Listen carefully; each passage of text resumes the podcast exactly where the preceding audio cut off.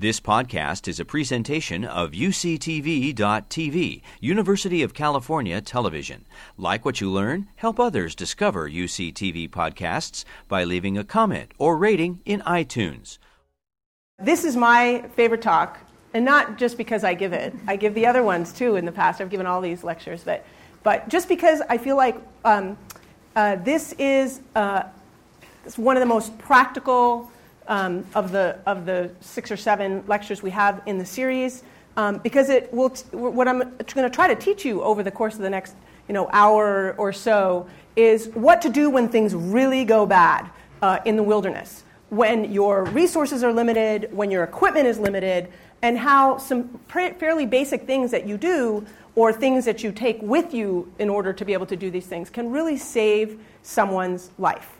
And uh, I titled this Backcountry Trauma and Improvisation, but it can be, also be titled sort of MacGyvering in the backcountry when things go bad. Um, and this is our case. This is actually a real case that happened to be slightly amplified, just for the purposes of illustrating um, some other things that we can do uh, in the wilderness. So, this is a 30 year old helmeted mountain biker who catapults off the front of his bike down an embankment. He is on his side, lying unconscious, bleeding from his mouth and nose. He has noisy respirations and crepitus in his right chest. I'll explain what that is in just a moment. He has a branch in his right leg with lots of bleeding, and he has a briskly bleeding wound from his scalp. So, this, I mean, I don't think it takes uh, anything more than a small child to say this is a sick person, right? This is someone who is desperately in need of some aid, and we're in the middle of nowhere. So, what do we do? And this is one of the most important things to remember here, because the first thing you're going to do is take a deep breath. You are not effective when your adrenaline is going, when you're anxious. You are effective when you are calm. People say, well, what if that person is going to die in that time that I take to, you know, go through my meditation protocol? I'm not talking about a meditation protocol, I'm talking about take a deep breath. Because what will happen, if that person is going to die in the time it takes you to take a few deep breaths and calm down, that person is going to die anyway. Okay? So take a deep breath, stay calm, and survey the situation. Was this an avalanche that took this person down? Did they fall off a cliff? Are they in briskly moving water? Were they taken away by a riptide? Um, what circumstances surrounded this person's accident? Because the last thing you want to do is create more victims. Okay? Either yourself, the rescuer, or other people, let's say you're leading a group, other people in your group. Okay? You don't need more than one victim.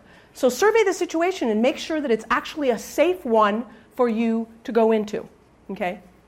And then the next thing that I always encourage you to do is you think you know, even if you're, you're out with your friends, you think you know your friends. You don't know your friends as well as you think. People have all sorts of diseases HIV, hepatitis C, all kinds of things which you can't undo. So if that person has blood or body secretions, take a moment, and this is one thing I always carry with me. Okay? I carry this in my first aid kit. I carry a pair of gloves. Okay? I do not want to get, I want to help somebody, but I don't want to get sick myself. Okay? There's a lot of blood in this scene. So I'm going to put on my gloves. I happen to have glasses on. If you have sunglasses, everybody, everything, anything like that works. You don't have to have anything special. Um, generally speaking, you know, if you're in the outdoors, you're going to have some sunglasses. Leave them on. Okay? Then when you go up to someone, always identify yourself. Okay?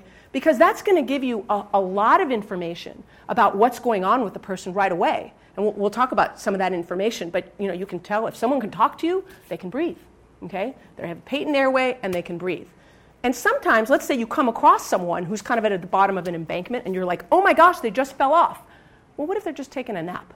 Okay? You really want to go up to someone, hi there, my name is Judy Klein. And they're like, oh, hey, yeah, this is a gorgeous spot. I was just taking a nap. You don't want to start, you know, freaking someone out and doing things on someone who has just taken a nap. Okay? So, so identify yourself. Plus, it's just really nice to do that. You know, I would say, "Hi there. My name is Judy Klein. I'm here to help you." I get nothing. Okay? Okay. What I do get is what kind of sounds am I getting here? These are bad sounds coming from someone. That snoring. And as we go through this, we'll see this, the fact that this person is really sick. And this last thing is super important, okay? Activate your resources early. Pretty much after you've done your initial assessment and the key things that you need to try to save this person's life in the field, what you can do, you want to activate your resources, whether that's calling on a cell phone, which may or may not work, activating a spot device, sending people down for help, because I can tell you right now, this is someone I'm going to need help with. This is not something that I can just manage in the wilderness and say, and then he's going to pop up off the, you know, the ground and walk out of here. Okay? So it takes a lot longer to get a, a rescue uh, to happen than you can possibly imagine. All right? So activate your resources early. Okay? So in emergency medicine, we are simple people, particularly when it comes to uh, bad situations. We want what to do in a bad situation to be like just just roll right off our tongue. So we come up with very simple mnemonics um, or you know memory devices in order to tell us what to do in what order. And these are the things that this person needs in this order in order to live, okay? And this is really important because the order of these things is the order they need to do things in order to they need to have these things be okay in order to live. Sometimes spectacular things like this are the things that occupy our attention. That's not going to kill him. That's not the thing that's going to kill him first. It's what's going on up here that's going to kill him first. And it's really important to do these things in order and check that these things are okay in order. Okay? So A, B, C, D, E. Pretty easy to remember, right? So we're going to start at the top. A, is airway. And how many of you have taken a basic life support course, BLS course? A lot of you. Great. Okay? So BLS teaches you that one of the first things you do when you come across someone um, is, is uh, you know, who may, whatever, in this case is injured, is sick, is that you open up, you open up their airway. Okay? In this case, this person catapulted off the front of their bike and had a mouth full of what kind of things might have been in this person's mouth? Dirt, saliva, blood, teeth, all kinds of things. These are not things that are good in someone's airway. They block up someone's airway, particularly someone who's un, like kind of unconscious or semi-conscious and may not be able to spit these things out. So BLS teaches you that you look inside, you take two fingers and you, you sweep away what you see. You don't do blind sweeps. Okay, I'm just going to dig right in there and, and see what I get. Don't do that because you could end up knocking things further in. Okay, so I put my fingers inside and I grabbed out a ton of dirt, saliva, blood, and frankly, part of a tongue before I realized that it was actually, it was just this bloody mess, okay? Um, and these were all things that, that could potentially be the cause of this noisy breathing. This noisy breathing is because his airway is blocked, okay? So I swept aside everything, but his breathing is still noisy. So BLS teaches you two things you can do in order to try to open up that person's airway. And these two things both help pull the tongue off the back of the throat. Because in a person who's conscious, unconscious or semi conscious, that big muscular tongue gets all loosey goosey and it can fall into the back of the throat and essentially make it so someone can't breathe because their, their airway is blocked. So, anybody remember the two techniques that, that BLS teaches you in order to get that tongue off the back of the throat? So, when somebody's demonstrating the chin lift, right? What's the other one? The jaw thrust. I'm going to demonstrate both of them, and you tell me which one you think is better to do in someone who's fallen over the front of their bike the chin lift or the jaw thrust. Jaw thrust, right. What does the chin lift do that we don't want? It just totally hyperextends the neck. So, no chin lift when it comes to trauma we do jaw thrust. And what the jaw, now this is, you can try to do this on yourself. It's actually really hard in a conscious person because we have lots of really strong muscles in here that keep us, keep us from being able to like, put something in the vocal or jaw and loosen it, okay? In an unconscious person, there, that muscle, um, that muscle has no tension in it, okay? So I can pull that jaw forward and pull that tongue off the back of the throat and voila, no more noisy breathing. That big muscular tongue was just hanging out in the back of the throat, blocking off his airway. And that's the thing that this jaw thrust it can save someone's life because it pulls that tongue off the back of their airway, and all of a sudden they have a nice patent, like nice, you know, uh, uh, conduit for air to be able to go through. But I'm sitting here trying to. There's all kinds of other things going on with him. Can I just stand here and do this? No, this is not a very good use of my time. So, how can I keep that tongue off the back of his throat without standing there? Well, in the ER, we use something like this. Um, anybody of the medical students know what this is, or anybody who's an EMT?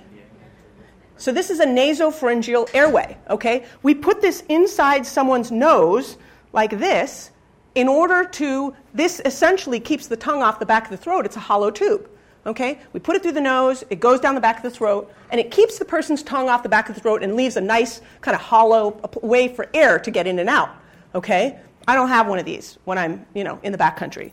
But I often have one of these, okay? This kind of looks like that, doesn't it? right? Okay? So you can cut down a, ca- a CamelBak tube. Um, and it will serve the same purpose, okay? And the way you want to cut from nose to kind of like right the edge of the ear here, that's the length that you want. Make it a little bit longer, so a little bit sticking out of the nose so you can pull it out. You don't want it to get stuck in there. That'd be a bummer, right? Okay? And this will mimic the same thing. It will keep the tongue off the back of the throat. What if I don't have this?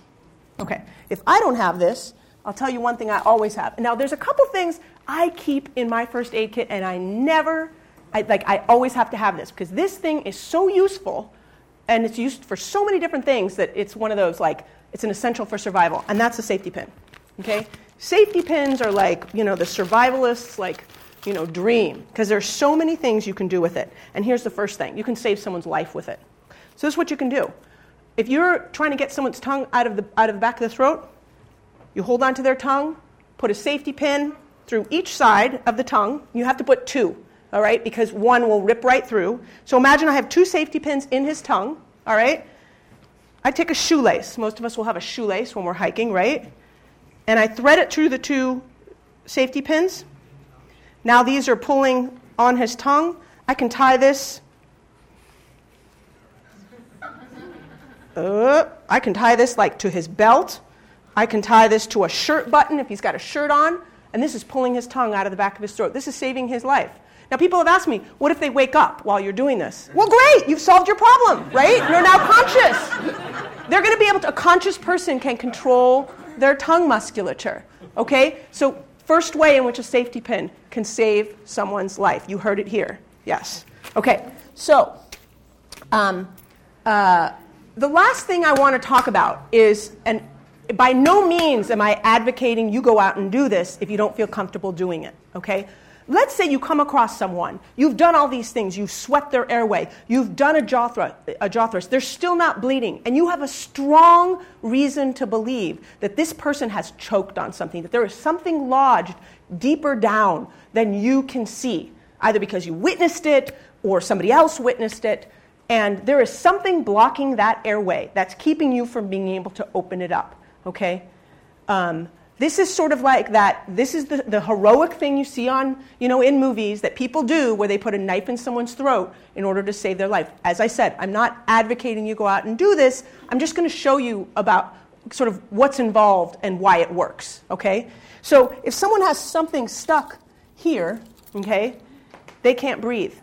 So what you're going to do i want you to use, uh, take a feel of your own neck anatomy to figure this out okay? So if you wanted to make, let's say if something's stuck here, you want to make a, a, conduit to the world, to the air, lower down, okay? Because you, this person is dying of lack of air, lack of oxygen, all right? So what we do is, and this is easier in men, you feel your Adam's apple, okay? But in women, feel that there's like a big, right in the middle, there's a big cartilage, um, kind of like the harder, it's not bone, it's cartilage, all right?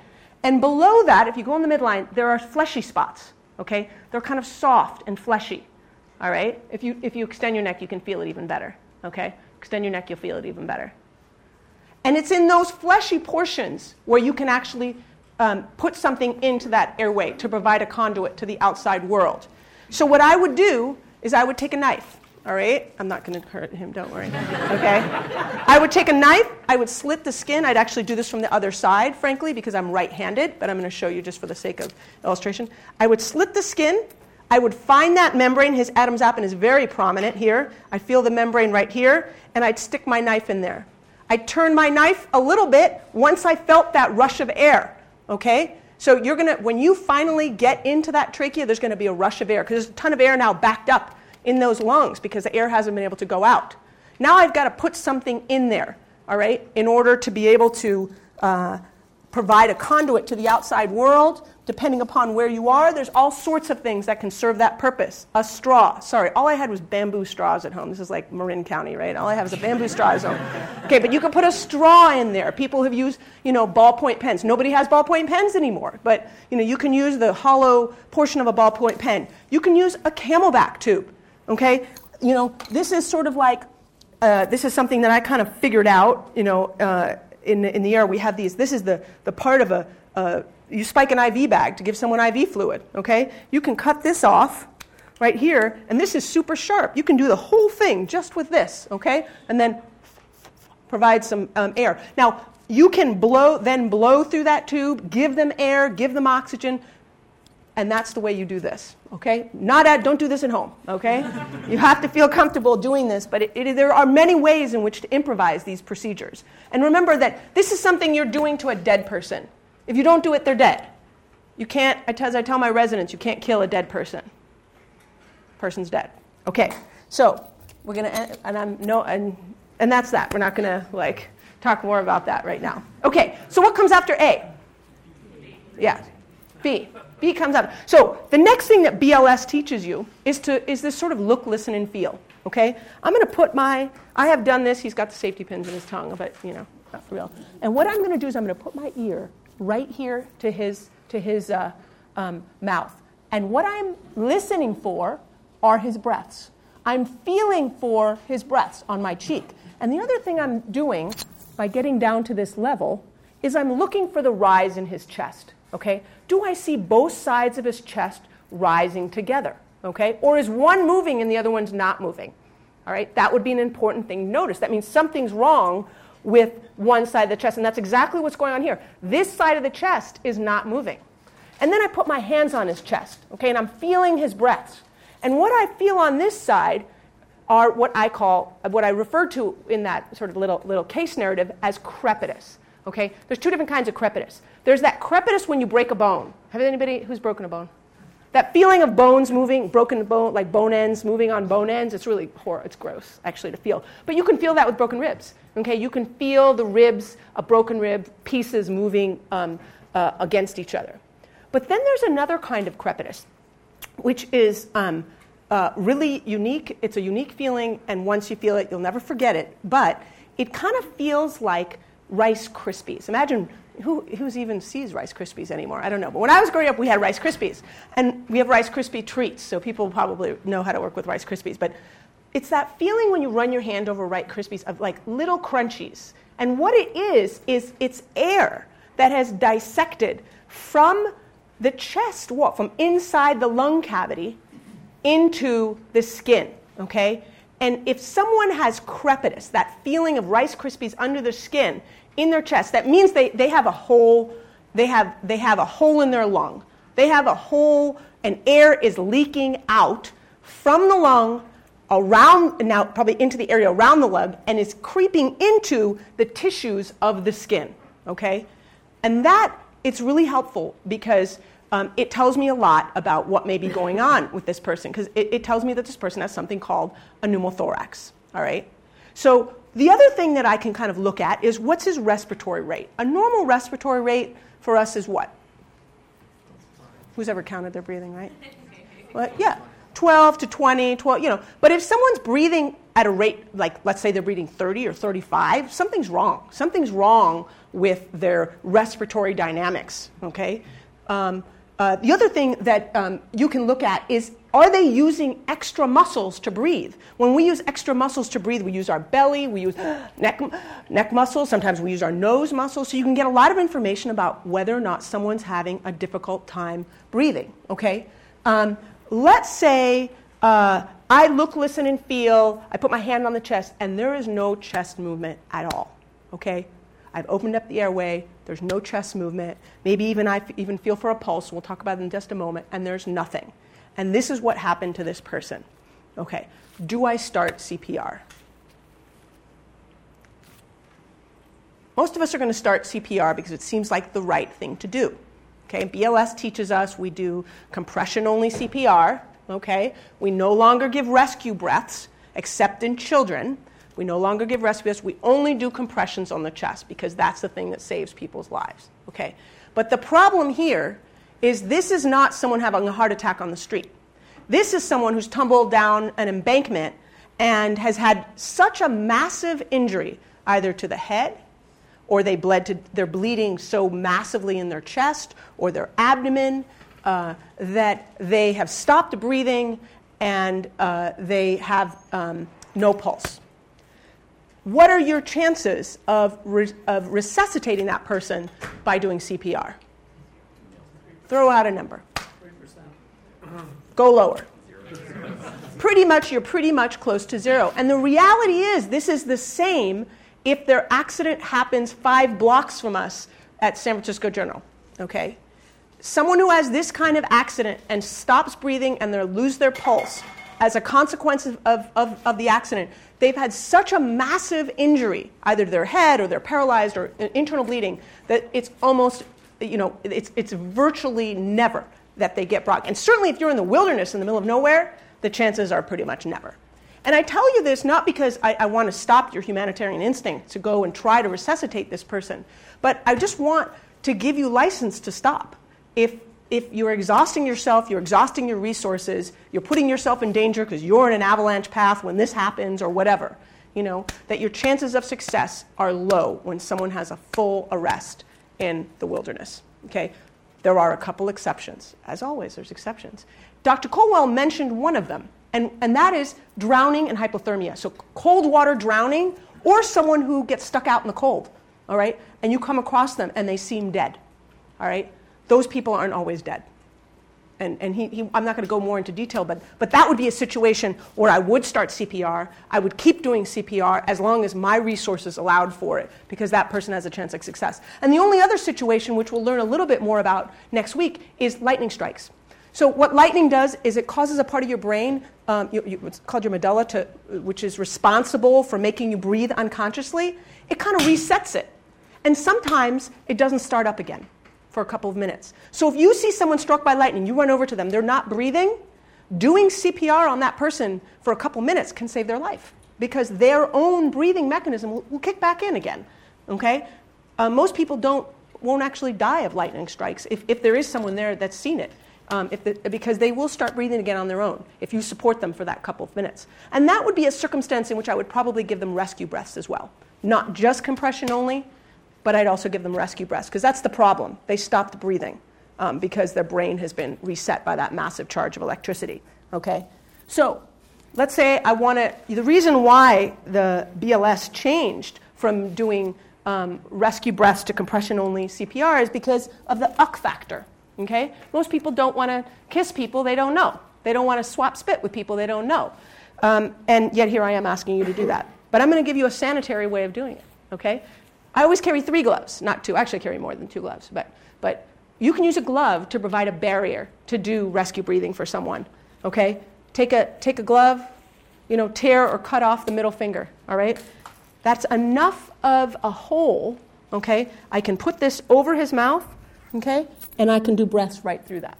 And that provides a barrier so that you're not having to put lip to lip and, and you know, if you're concerned about transmission of diseases, and yet you can provide rescue breathing. All right? So that's the poor man's, poor man's uh, protection from, for rescue breaths. Okay, but in this guy, that's not the case. He's actually breathing, but his right chest is not moving. He's got crepitus in his right chest. He's breathing at like 40 times a minute. Um, I check his pulse and it's really thready. He's dying of something um, that I meant, I used the term pneumothorax. He's actually dying of something called a tension pneumothorax. And I've put a picture of this right here. Um, and this is the lung right there. There is air escaping from the lung, and this is the air, and it's compressing that lung. All right? So that lung's not working. But the problem is there's so much air in that lung, pushing, pressing that lung. It's actually pushing everything in the chest cavity over. All right? And when it does that, what happens is that it can compress the heart. It compresses all the blood vessels that bring blood back to the heart. And eventually the person will die because no blood can return to the heart. So this is one of these things you can't really wait for someone to solve this problem, to, you know, for rescue personnel to solve this problem. This is the reason why I carry, and if you, you know, if you have access to medical equipment, this would be the one piece of medical equipment would be great for you to get. Okay, uh, if you're a medical student, you definitely have access to medical or nursing student or whatever. Okay, and this is a this is an IV catheter. All right, and you want a big one because what you can do is what you want to do is you want to vent that air. You've got to get that air out of there so that that that there isn't so much pressure on everything in the chest. All right? And the way to do this is you go right below the collarbone, you pick a rib high up, all right? Pick a rib and you go over the rib and you stick that needle straight on in and you're going to get a big rush of air, all right? And that is all that air that's putting pressure on the rest of the chest. I push the catheter in. Okay, we're going to kind of pretend we're doing this here. I push the catheter in and I hold on to that catheter because there's so much back pressure hit there that it's going to explode out of the chest if I don't hold it there for a little bit. Okay? Now, there's, um, if someone is super obese, this catheter may not go through. I'll go to the side here, all right, away from the breast, um, uh, but always over a rib, all right? There's all kinds of blood vessels, nerves you don't want to hit that are under the ribs, so always go over the ribs, all right? I would do this only in the circumstances where you suspect a tension pneumothorax. The person is having a lot of trouble breathing. They're breathing really fast. That side of their chest is not moving. Maybe you even feel that, that crepitus, that Rice Krispies underneath the chest on that side, okay? That's when I would do it to try to save somebody's life. Yes? Can you just clarify over the ribs? Yeah. Over, so feel the ribs, and if you feel it on yourself, okay? You can feel the top of your ribs and the underneath your ribs. So the top part of the rib, kind of the one, cl- the side closest to your head, and the bottom part of the rib. You can kind of roll your finger over it. You want to go on the top part of the rib, the top closest to your head, because underneath, there's all kinds of things you don't want to hit, like blood vessels and nerves and such. Yes? Underneath the rib the top of the, the next rib?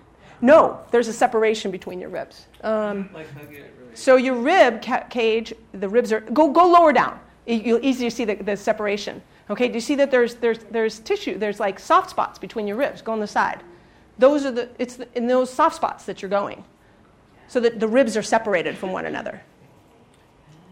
That's a good question. Yeah, those of us who've seen bodies like uh, don't know that. Yeah. The get pushed to the side if it's a Yes, but that's sometimes hard to pick up. Yeah. So the, I'm sorry, the question is would your trachea, your windpipe, get pushed to the side when someone has this? And yes, it can. It would get pushed to the side because everything's being pushed. It would get pushed away from the side where all the air is accumulating. But that's a tough one sometimes to pick up. So, you know, but if you see that, all the more reason why you want to intervene, okay? Okay, sometimes the problem is not air leaking out from the lung. Sometimes, and this has particularly been true in, in our wartime, is someone gets something that um, makes a hole in their actual chest wall. In the case of um, you know, soldiers, it's, it's IEDs that have been throwing shrapnel, creating holes in chests. It could be a stick. You know, something could have impaled the chest and created a hole in the chest. This is something a little bit different. This is something called an open pneumothorax, it's, or a sucking chest wound, you might have heard, where there's a hole in the chest that communicates with the, the lung cavity, all right? And that's the source of air. You're getting air that's, that every time the person takes a deep breath, air is getting sucked in to that chest cavity, all right? Also creating a situation where the person's going to have a tough time breathing, all right? So in that setting, we actually want to cover that up. We want to keep air from, where's my duct tape? Oh my gosh. Thank you so much. It's the other thing that I can't do without, okay? Um, we want to cover this up because we want to keep air from sucking into that chest cavity. So let's assume that there is actually, there isn't in this case, but let's say there's a hole in that person's chest cavity right here, okay? I want to cover that up. You can use a baggie, part of a garbage bag. Um, people use silver foil. I find that plastics are a little bit more adhesive um, when you're taking a deep breath. But you want to put that right over the chest cavity.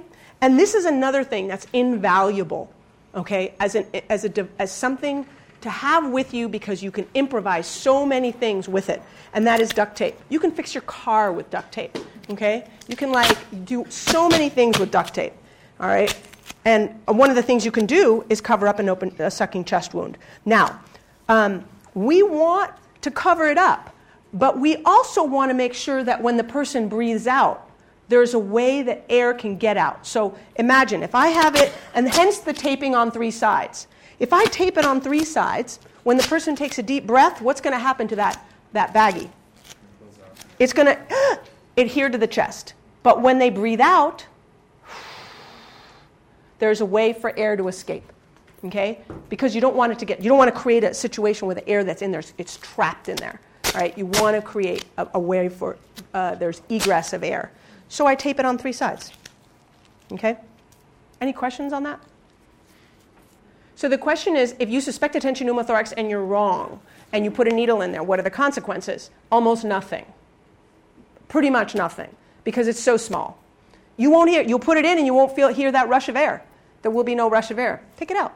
The lung, if it's, it, the lung heals itself quite easily. Frankly, what can happen is you get the wrong side. So if I really suspect that I, the person has a tension pneumothorax and I put it in on one side and it's not working, put it in on the other. Honestly, there's, you know, once again, we go back to it's very hard to kill a person who's trying to die. All right? Any other really good questions? Yes? Do you have a range of what depth the needle goes in? I know it depends on how obese Hub it. muscular they are. So, how deep do you put the needle in? Hub it. Okay. Most of the problems that people, that people come up with is it doesn't go far enough in because people have tissue between their skin and the chest cavity. So, all the way to the hub, to the to end of the needle. Yeah. Yes. What if you want to put on this plastic bag but there's an impaled object? Okay, excellent question. What if there is, you want to put on this plastic bag, but there's still an impaled object? We are skipping ahead, but we're going to answer this question. Do you pull the impaled object out? Show of hands. Who pulls out the impaled object? Who leaves it in? Okay, why, yes. why do we leave it in? Anybody? It's a plug in a hole. What did you put? What, what does it have a hole in? What is it sticking through? Okay, we're going to talk a little bit more about this, or actually, I'll just talk about it now. Um, you don't know whatever that thing is plugging up. If you pull it out, you have to be prepared to deal with what is going to bleed when you pull it out.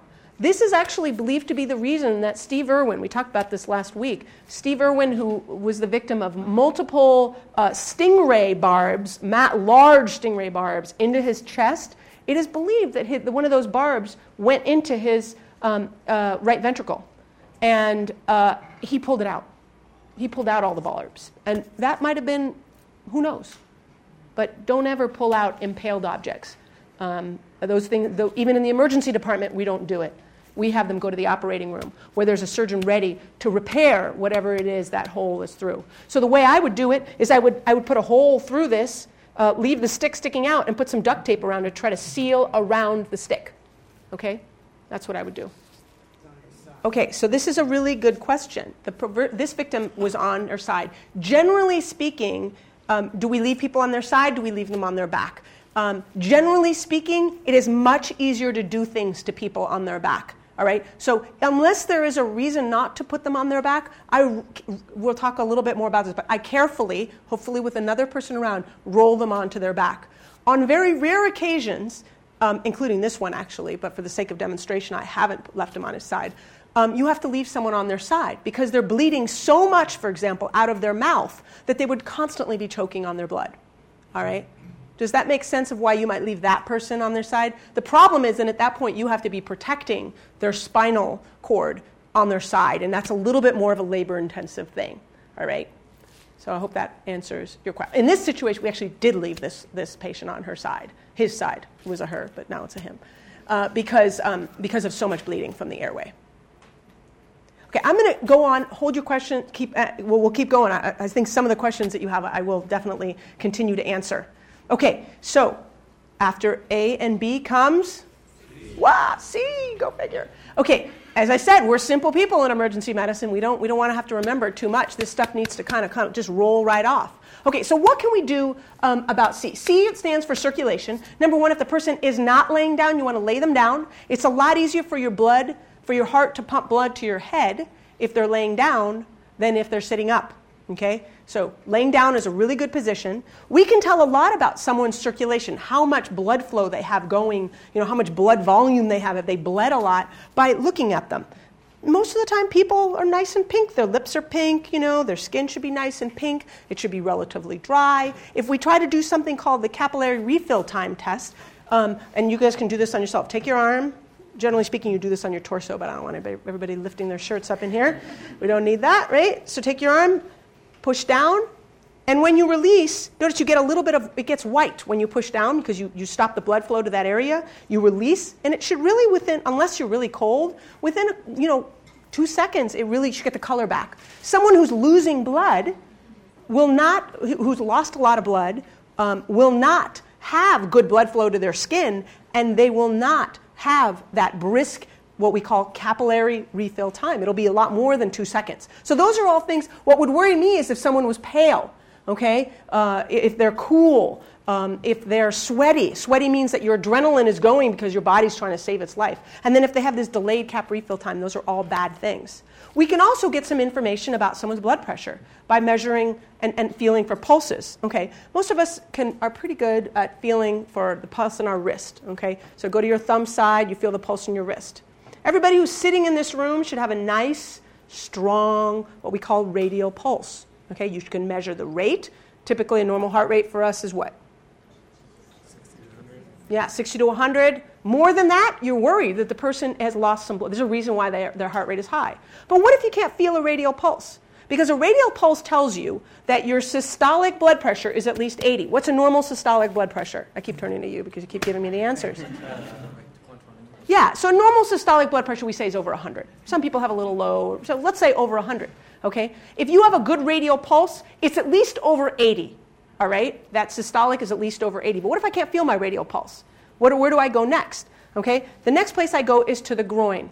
All right? You don't have to feel your groins right here. But go at, when you're at home, go home and feel that there's actually a, a pulse in your in what's called your femoral pulse. All right? And um, if you can feel, if you can't feel a pulse in the radial area, but you can feel one in the femoral area, that means your systolic blood pressure is at least 70 what if you can't feel one there? Then you go to the neck. This one's harder to feel. It's on each side of your windpipe, of your trachea, okay? High up, high up at the kind of right below your jaw. You have to stop talking. And you should feel a pulse there. It's actually hard to feel. It's very close to the side of your trachea, all right? If you feel none of these pulses, but you feel a carotid pulse, that means your systolic blood pressure is at least 60. Is that a good systolic blood pressure?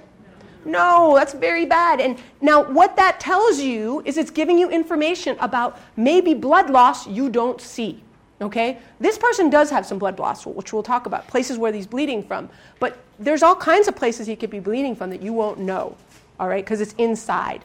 And getting a sense of what someone's pulse is like, what their blood pressure is like, what's the quality of the blood flow to their skin, what does their skin look like, will give you a sense of how much potentially internal bleeding is happening, okay? So the way I remember these numbers, by the way, is if you look at my body, my radial pulse is the one that's furthest from my heart. The next, the femoral pulse is a little closer to my heart, and the carotid pulse is, is the one that's the closest. Okay? So as the body's blood pressure is going lower and lower, it's only able to produce a palpable, a pulse that you can feel closer and closer to the heart. Okay? Does that make sense? Okay, very good. So this person has a ton of bleeding. And one of the places he has bleeding is his scalp. See all that lovely red blood coming from his scalp? What I often see people doing when they're trying to hold pressure is doing stuff like this. Okay? Does that, do you think that that is providing as many pounds per square inch as,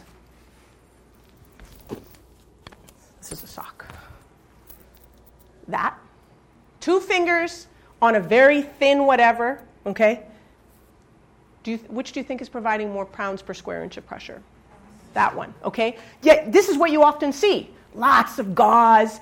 All that is doing is diluting the pressure. So the way you stop bleeding, two fingers, direct, not above, not below, but directly over the source of bleeding, okay? If you want to put something between your fingers and it just to absorb a little bit of blood, great, okay? But nothing bulky.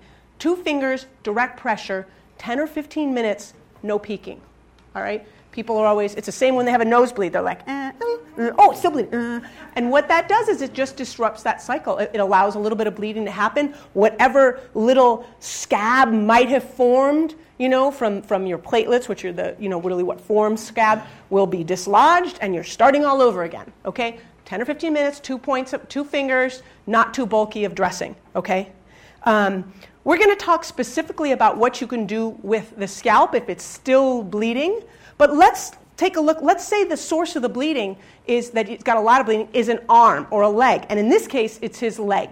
I have done abundant, I don't want to take this out, okay, right? I'm not taking this out, but it's still bleeding a lot. I have put as much pressure on it as I can for 20, you know, for 10 to 15 minutes, no peeking, and it's still bleeding a lot.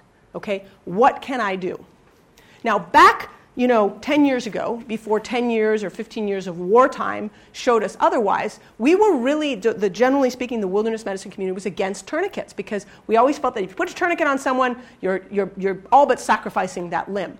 What we learned is that tourniquets in these, you know, 10 or 15 years of wartime is that tourniquets save people's lives. All right? So this would absolutely be a reason why I would put a tourniquet on this person. Now, there are all these fancy schmancy tourniquet things, okay, that you can get. This is a paramedic kind of device here, okay? And the, what you do with it is you put it above, just above the level of the, thank you. you know, and, and what this, without, without getting too much, what this does is you, you're, you're, you're, it provides this sort of like uh, ratchet, this would go all the way around, by the way, ratchet for you to turn and provide more and more and more pressure. How do you know how much to do? When the bleeding stops. Okay? Because then you know you've stopped all the arterial blood flow. But I don't have this, right? Well, I have this. But you don't have to have this, okay? Because there's other things that you can do. How do we improvise a tourniquet? All right. Anything long, a sock, I mean, you know, the arm of a sweatshirt. I didn't want to cut apart someone's jacket, but that's what you would do, okay? You put it around, you tie.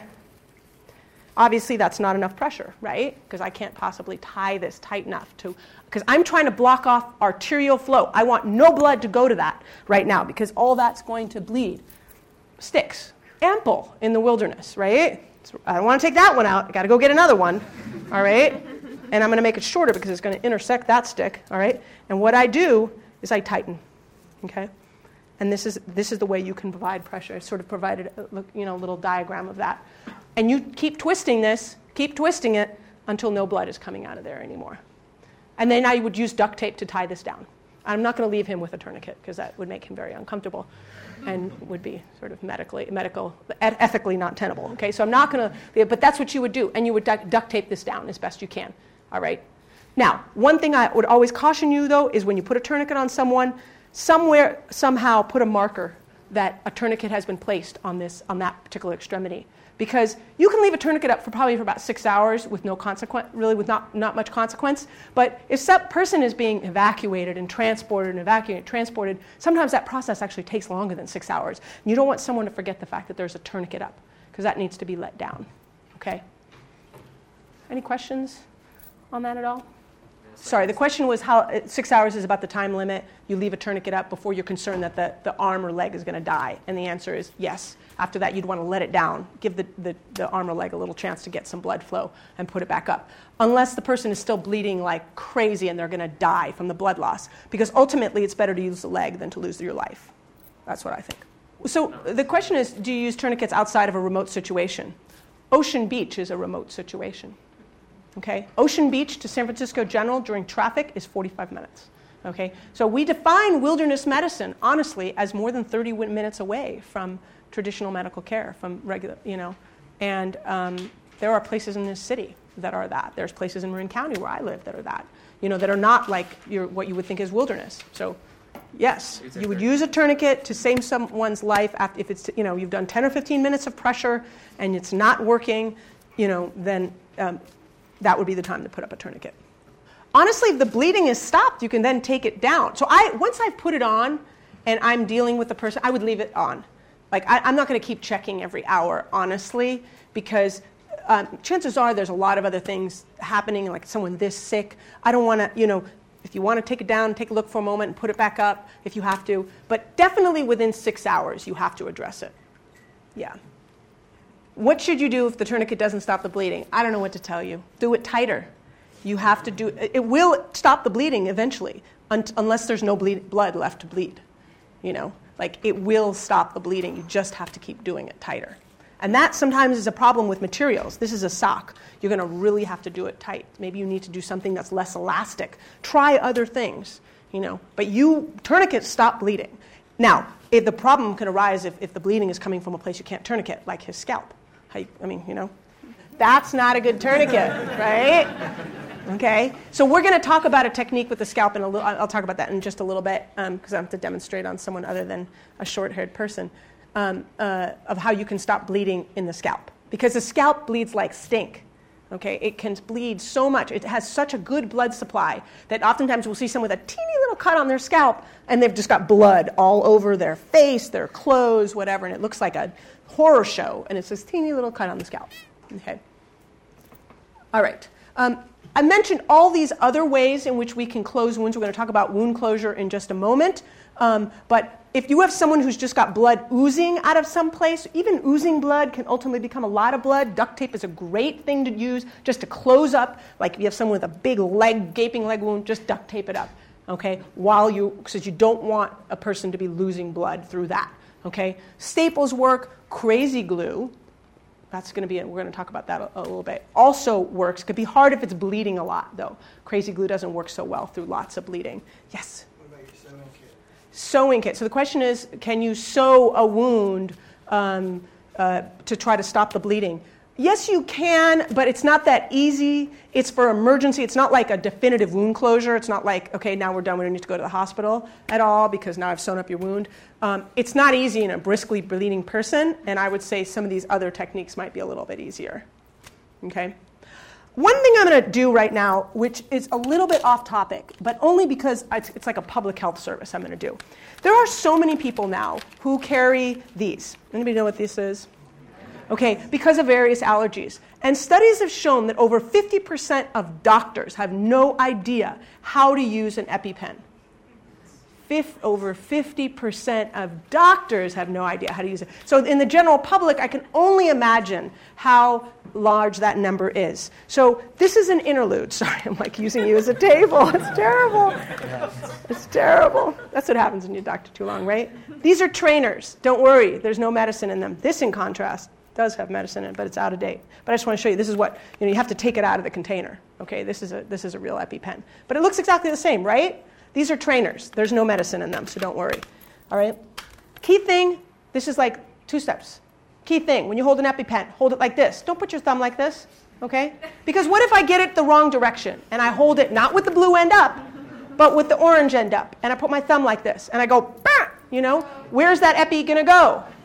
Yeah, which, you know what, you're probably not to lose your thumb, but more importantly, you've lost the epi. It's not supposed to be in you, it's supposed to be in the, pa- in the person who needs it. Okay? So hold it like this no thumb. All right? In order to activate it, you got to take the blue part off. All right? And then no need to take off clothes. Not at all. You go straight into the person's, the largest muscle that you can think of, which is the thigh, and you hold it there for 10 seconds 1001, 1002, 1003, up to 10 seconds. Because this is an auto injector. It takes that long to get all that epinephrine in them. It goes through jeans, clothes, anything. And it's that simple. Okay? So you can um, reset these like this, put the cap back on. Okay, not to distract you while I'm doing this, but I want you guys to practice. Okay, these are, do it on yourself, do it on your friends here, you know, pass it back. All right, this is my public service message here. All right? Okay. All right, and we're going to keep going on. Now you're going to know more than 50% of doctors right here. Yes? With the EpiPen, if it's discolored, is it still better to use it than not? Uh, the question is if an EpiPen is discolored, is it better to use it than not? Discolored like this one is discolored? If someone's, I'm going to go back to the old adage that you can't kill a dead person or a person who's dying. Yes, I would use a discolored one if that's all you have. But ideally, they're not discolored. They discolor after a year. That's why they need to be replaced every year. Okay? Okay, so ABC, next is D. D is a little bit not as intuitive, but it stands for disability. And, it, and it's in, this is the point at which we think about the person's neurological status. Okay? How is their brain doing? How are their, is their spinal cord doing? And there's a couple things I want to know in this. The first thing I want to know is what's this person's level of consciousness? Can they talk to me? Edward, Edward. Edward's not even talking to me. Okay? So First thing, I just some, sometimes the person is just talking to you normally. That's like the top of the top of the scale of level of consciousness. Sometimes they're talking to you, but they're like, "My grandmother died seven years ago." You know, I'm like they're confused. They're, they think they're someplace they're not. Okay, that's not not as good as being to, as being conversant, but at least they're talking to you. Okay, that would be confused. The next level is you have to yell at someone to have them even open their eyes. I'm yelling at Edward, he's not opening his eyes. Okay? The bottom of the scale, okay, it's actually not quite the bottom, the quite on the scale is when you don't do anything, is I try to um, inflict a little bit of pain and see whether or not that makes the person respond. Okay? And so I'm gonna I'm gonna pinch Edward here. Okay, so I got him to do something.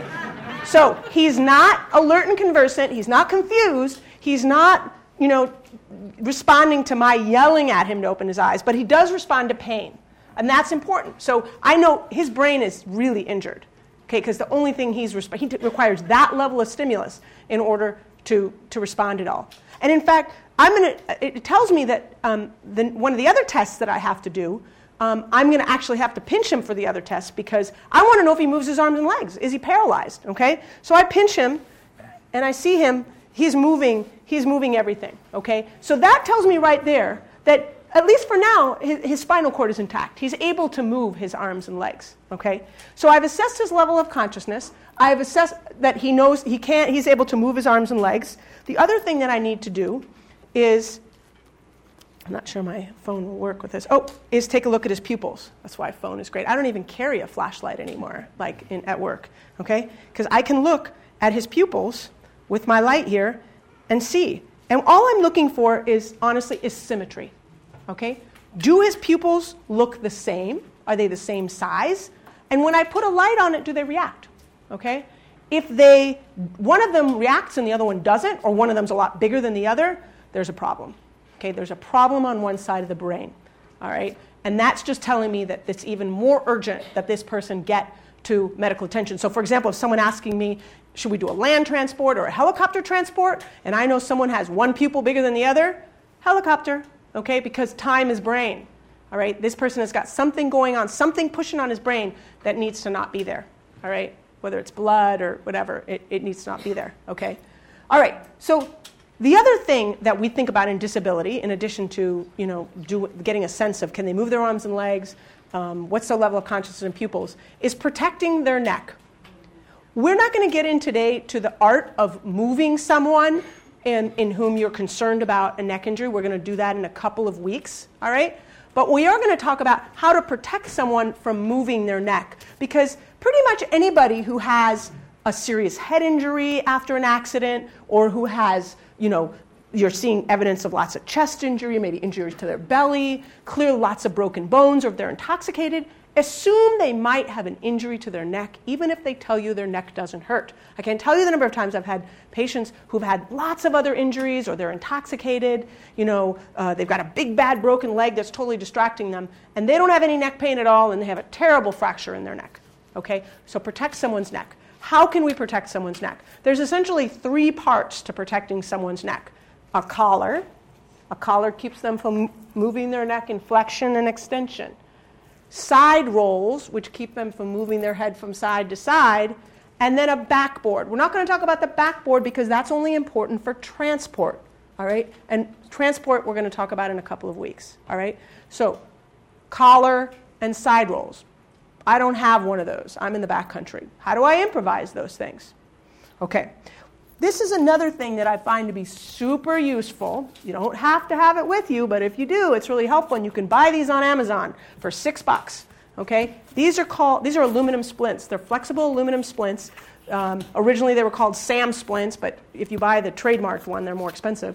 Okay, but they can be used for all sorts of things. They're originally intended for um, splitting fractures. All right, but they can also be used to protect someone's neck. Check it out. You're gonna have to help me. Now, he's going to help me. You obviously wouldn't want someone to help you, but I'm just trying not to, you know, cause too much injury to him here or, or pain to him here. Is you would just slip this under someone's neck, okay? You can cut this thing down, but it provides a great collar for someone not to be able to flex or extend their neck, all right? What if I don't have this? You don't need to have this. You can use all sorts of things, all right? You can use a really bulky sweater Okay? You could do that because it could essentially keep someone from being able to flex or extend their neck. All right? You really want to bulk it up. That's kind of what someone did, like right here. You can see they used blankets there. Anything that keeps someone from flexing or extending their neck. We're going to leave that there and say that. How do you keep someone from turning their head from, to side to side? Okay? You need some side rolls. Water bottles are really good. Okay? You can use those just like this, right here to the side, and tape it all together with some duct tape. All right? Another great use for duct tape. I would tape all this together, all right, onto the onto the ground, all around the pa- around the sleeping bag they may be sitting on, laying on. Okay, tie it all together. Other options for side ho- side. Um, look at this. This will work too. Check it out.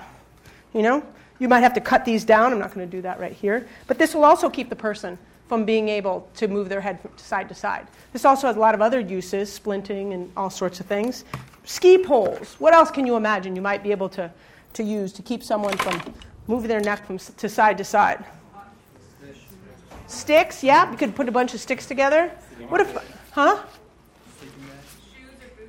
Yeah, boots. Awesome. Put the boots on the side. Duct tape it all together. Okay, you want to create a system that stays with the patient though, so it can't be rolling off the side. If you have stuff sacks or a backpack, you can stuff it full of stuff. You know, what kind of stuff can you stuff it full of?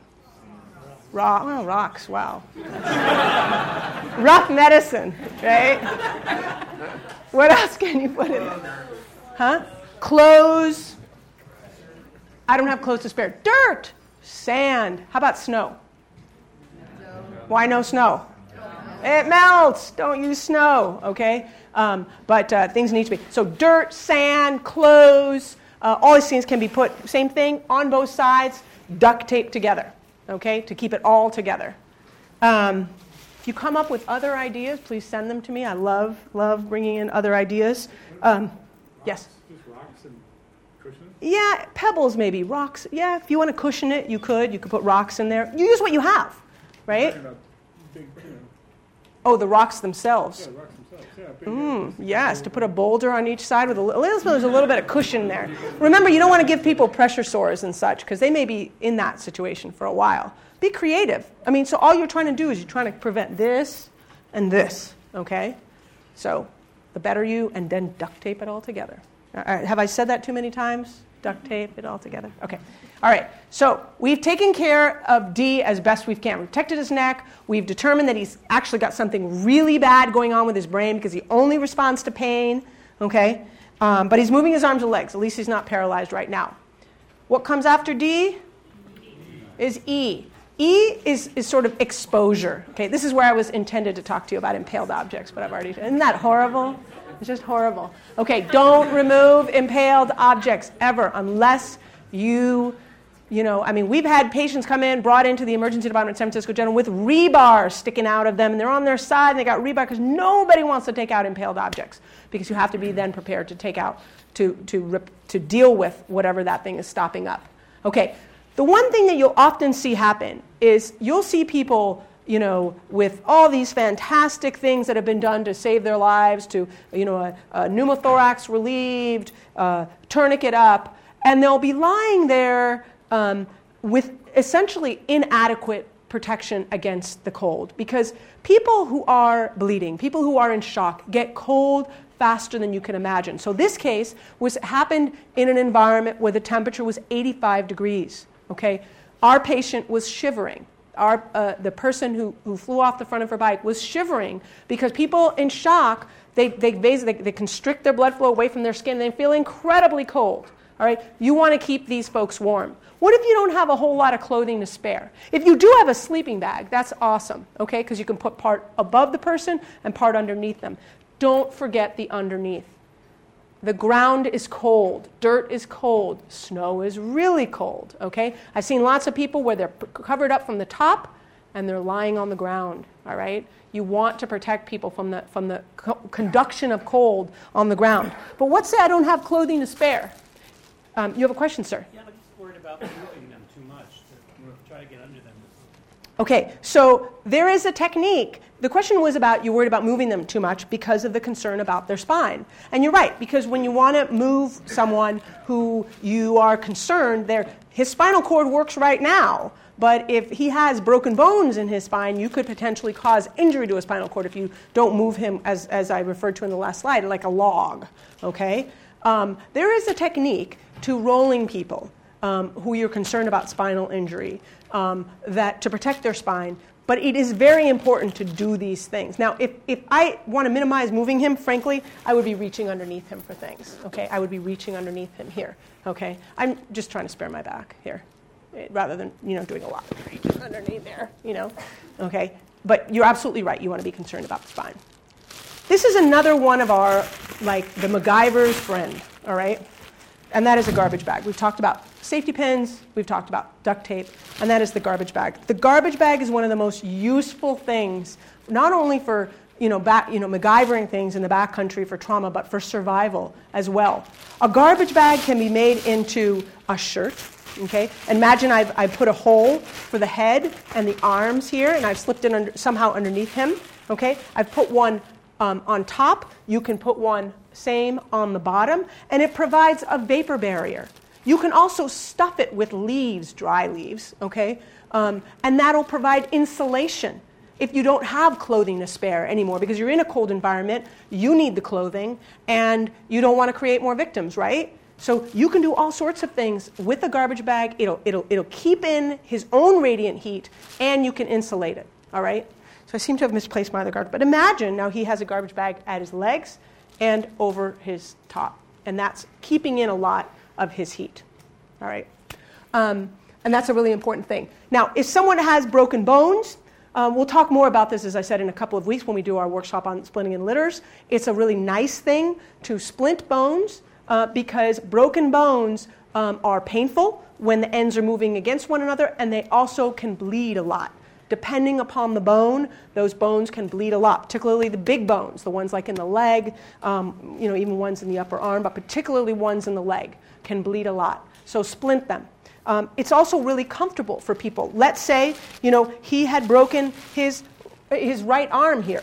You can use their own, um, uh, uh, you can use all sorts of Im- improvisation techniques in order to uh, immobilize that bone. Just remember, um, you want to immobilize the joint above and below, and make sure that however you're moving the, the, the the bones or joints that you are actually checking to make sure that that motion didn't cut off a pulse, for example. So always be checking for pulses. We're going to talk a lot more about that in a couple of weeks, but I just wanted to allude to it because it is in exposure. When you see big bag broken bones, you want to immobilize them.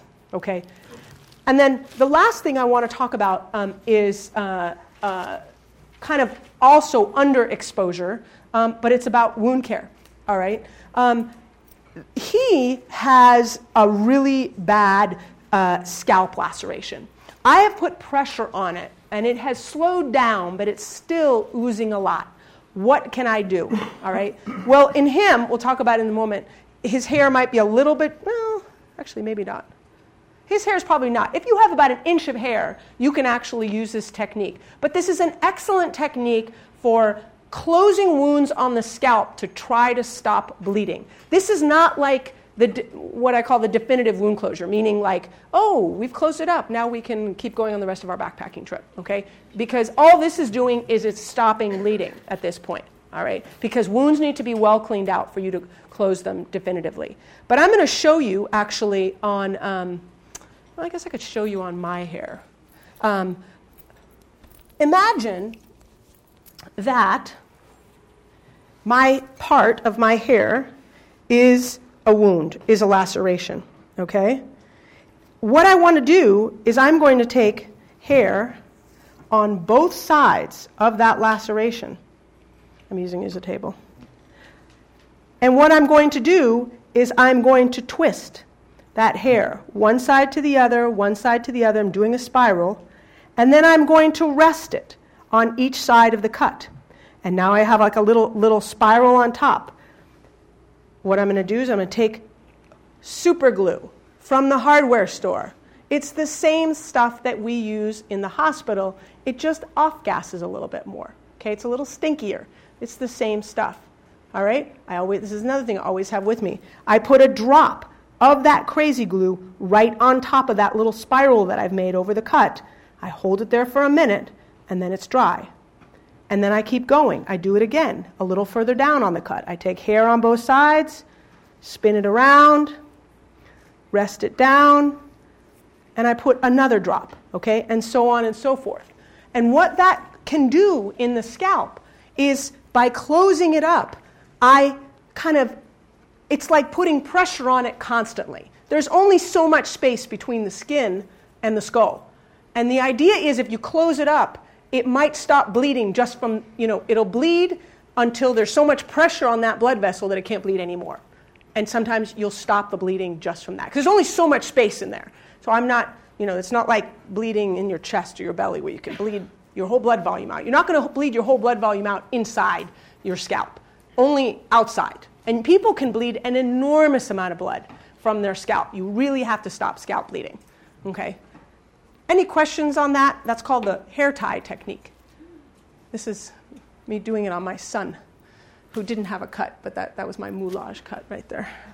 My poor son has the time to do all sorts of things. Do you have a question, my son? Yes. What if there's short hair? Right. So when they have short hair, then you can't use the hair tie. It's almost like I planted him there to ask that question. you can't use it. You could probably do it on Edwards here. Here, this is about as short as you can go and do the hair tie technique. But other things that you can do, you can try applying the skin glue directly. It's difficult because if there's a lot of blood, it doesn't it doesn't work all that well. Um, uh, some of people, if you have access to like a, one of these little mini, mini staple, a little mini stapler, frankly, will do it too. Okay, we use staples in the hair, um, and uh, duct tape doesn't work so well. So I would say one of these three techniques is what you would do in the scalp to close that up.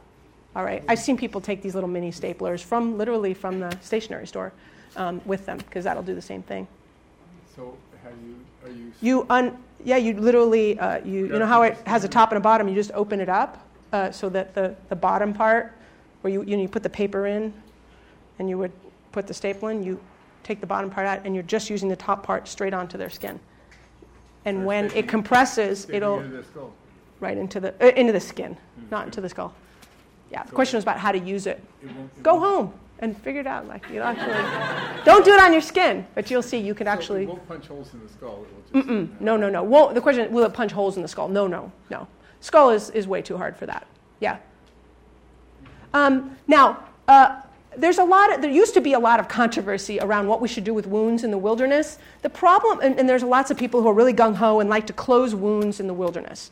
The problem with closing wounds in the wilderness is that you, that you can try to clean them, and there's lots of ways we can clean things out, and I'm going to talk about in a moment. But the problem is we're usually not good enough about cleaning things out in the wilderness.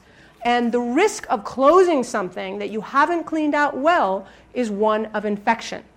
If something gets infected, you've closed it, something gets infected, it has to be opened up, never to be closed back again with stitches. Meaning that person, they will heal. Wounds will always heal, but they will heal pretty ugly. Okay? If you leave something open, even if you don't get to medical care in time to close that wound initially, most wounds, if, if they don't get infected in five days, a plastic surgeon can close them. Okay? So if, you, if, if it doesn't get infected, you have the opportunity to have it closed delayed, late.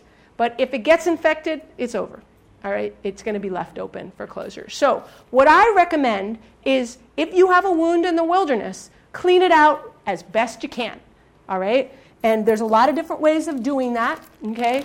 Um, a good old baggie works. Okay? Put it, fill it with water, close it up. Um, if you have an, I, I like to carry a needle for this reason because I punch a bunch of holes in the bottom of it. Okay? And this provides forceful water. Okay? You, what you're trying to provide is um, uh, uh, forceful uh, irrigation of wounds. You want it as close to the wound as possible and get a lot of forceful water in there. We have this saying in, in emergency medicine that the solution to pollution is dilution. Okay, so as much water as you can through it, high force water. And if the water, if you have a question about whether the water is clean, um, use some chlorine tabs, which I always carry with me in my, along with my duct tape, safety pins, garbage bag comes chlorine tablets, okay? Because they, they can use, you know, obviously to purify water for drinking as well, but you should use clean water, okay? Yes, sir. If you um, had some, some rubbing alcohol or something, could you soak? Um, so the question is uh, could you soak it with um, rubbing alcohol? If you really want your patient to scream, you can do that. Rubbing alcohol, it's just so. Um, it's so painful, and it is no better, frankly, than good old um, um, clean water and lots of it. Okay?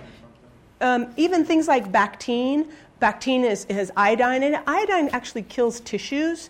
Uh, so we don't recommend uh, any iodine products at all. Alcohol is burning. Frankly, water, you know, if, if it's just a superficial one, some soap and water um, is as, just as good. It's just about using a lot of it. Really clean it out well. And we're not, I don't close wounds up in the wilderness. Now, that's not entirely true. I have on myself but that's my own choice about me and i'm an, you know and it was on my face which doesn't get infected very often and i didn't want to leave the trip that i was on because it was a great trip. So but but that's not for I, I would i would be very hesitant about making that choice. As i said if it's for yourself it's for yourself but making it for somebody else. Okay. Um, when do you evacuate people? We're not going to talk about mechanisms of evacuation, but some of these things are very intuitive. If you feel uncomfortable with how sick someone is, they need to be evacuated. If they're having trouble breathing, they have a good pulse, they're, you know, they're not unable to walk, they can't talk to you well, you know, they have um, visible bone, an open fracture, or a clear dislocation, you know, or as I said, if you're unsure about the severity of their injury, they should probably be evacuated. How that evacuation happens is just the, the scope of that is way too big to talk here, um, but it is very, um, only will say that it is very difficult to evacuate people sometimes. This is actually how this patient was evacuated on one of these litters on a wheel here. It took a ton of people. Um, and it was, it was really um, uh, very difficult. It's very, very difficult to evacuate people. Um, and depends on, on, on where you are, what the terrain is like, how remote it is, how many people are there. Um, can a helicopter land nearby? She had to be evacuated. She, sorry, I keep saying she because it was a she, but for he for this purpose, um, had to be evacuated like this on a trail to a fire road to a car. The car then drove her or the ambulance then drove her to a helicopter landing pad where she was life flighted to, to a hospital in Redding. You know, um, so uh, it, it, can be very difficult um, to evacuate people. Uh, just to give you the outcome for this patient, um, uh, she ended up um, almost completely severing her tongue. Uh, it was hanging on by very little. Uh, that's why she was bleeding so much out of her mouth. She broke um, a couple bones in her neck, a couple bones in her back. Um, she had a traumatic brain injury. She actually had a seizure when she went. Oh, I didn't want to make things that complicated, but she had a seizure when she went and hit her head, um, even though she was helmeted. Um, but she had, did well and now has three children and living in Lake Tahoe and has a lisp forever. Um, after her, she was in the intensive care unit for um, several days with a lot of tongue swelling after her tongue was repaired uh, in the operating room, but she's done well. Um, Two last things I want to um, leave you with. Um, this is my absolutely essential first aid kit. This is not like one that um, has all the things you would need on an expedition. This is the stuff that I've mentioned here that you can use to save someone's life. Okay? These are things that many of these things have multiple uses duct tape, safety pins, garbage bags. Um, the other thing that I mentioned in here are uh, where I didn't mention it before, but condoms.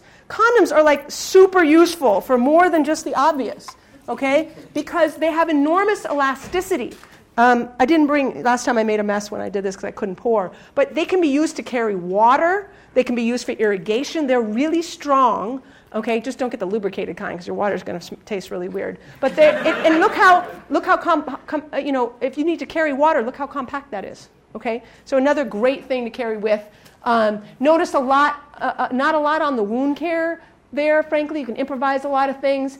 Um, if, if, you're not carrying any prescription medications, um, at the very least, you're going you, you're gonna need something for pain and always Benadryl. Okay? Because remember, that EpiPen is only buying you time until the Benadryl kicks in for someone who has an allergic reaction. This is what saves the person's life right there. It's the Benadryl. That's what's working to stop the allergic reaction. The epinephrine that you guys are handing around just buys, you, buys time until that Benadryl kicks in. So you want to have that in your first aid kit. Okay? And then some of the things that I've, I've mentioned here. And then I encourage people to add to this list. okay? Or to any of the other things that I mentioned that have multiple uses. Okay, this is just some of the things that I and others have thought of that you can do with safety pins, okay? Tongue extension. That's kind of an interesting thing. That's what we demonstrated here. But all these things. So carry, you know, you don't have to have a large first aid kit. You just have to have a first aid kit. You know, in fact, I try to pride myself on, on having mine as small as possible when I'm, when I'm backpacking. It's very different if I'm traveling internationally, but, but backpacking, you know, I carry these things that have multiple, lots of different uses, okay? I don't have a lot of specialized things, all right? Um, and that's that. Uh, any questions? Oh, gosh, lots of questions. Great. Yes, sir. You can get up. Oh, big hand for Edward here. Yes, so the question is Is it safe to use essentially stream water, river water, in order to clean a wound? And the answer is yes, because G- the thing that you're going to get, say, from a river or stream in the Sierra is Giardia, and Giardia doesn't infect wounds. Okay, so if the water looks, if it's that kind of, I'm talking about if you're in like another country and you're looking at water that maybe have bacteria and it's just not good water, then you want to purify it.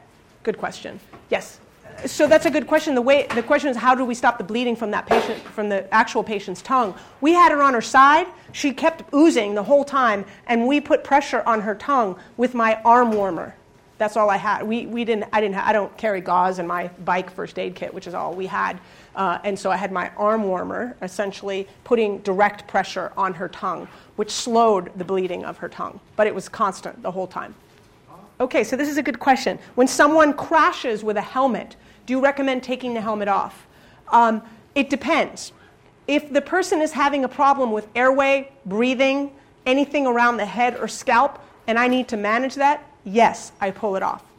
If that person is talking to me, I don't see blood, there's no noisy breathing, I don't see blood coming out from underneath the scalp, you know, because if the scalp is bleeding, you're going to see blood streaming down, um, then no, I actually might leave that on because that's going to help actually provide some stabilization uh, for that neck. Certainly, if there's a visor, I pull it up. I want to be able to see the person's lips, their eyes, uh, and all that. Um, but if there's anywhere a question about A, B, or, or C issues around the head, take it off.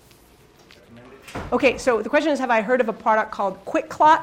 There are all these products now um, that are, it's essentially uh, gauze or there's powders that are gauze that's embedded with material or powders that do the same thing that they um, promote the clotting of blood. They have saved the lives of soldiers in wartime because they make um, uh, cuts stop bleeding faster. Okay, they can be stuffed into wounds, they can be held over wounds, and um, generally speaking, uh, I don't. Uh, have you seen if you can buy those? Um, in can you buy them like on on yeah, uh, websites? Yes, yes. Then um, you absolutely it, it would be a, a, thing to have. Uh, in your in your first aid kit, I try not to put specialty things uh, in there. I mean, I have access to that stuff, and I I put one, I put a couple in my first aid kit. But they have saved people's lives. They have to be surgically removed. No, no, no. They actually have. Um, well, you don't want to leave gauze in people, but there are products that actually just dissolve. They're all organ- organic products, they'll just dissolve in there. I wouldn't worry about that. Don't worry about things like infection when you're, when you're dealing. Remember, remember the order of things. The A, B, C, D, E is in that order because those are the order of things you need to survive. Don't worry about things like infection. That's, a, that's like F or G. You know, that's like way, you know, you're trying to save someone's life.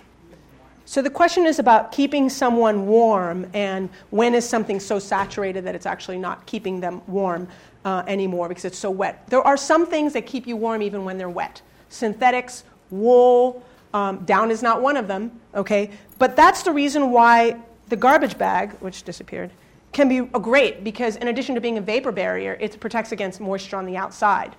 All right? But it is a really important point that wetness keeps people, will, will cool people down 5 to 25 times faster than being dry. So if the person is wet, you want to get those wet, that wet clothing off.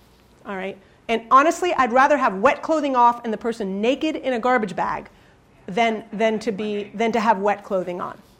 Uh, you know, if they have if they have um, synthetic garments on, um, uh, like wool or, or synthetic, then, then they're probably fine in those wet garments. You just need to monitor that person. Those are tend to pull that moisture away from their skin and tend to keep people warm even when they're wet. Down is not that. Cotton is not that, though. Bear that in mind. All right, if you have any other questions, I'll be here for a few minutes. Thank you so much. I hope you learned something. There we go.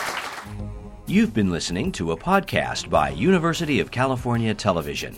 For more information about this program or UCTV, visit us online at uctv.tv.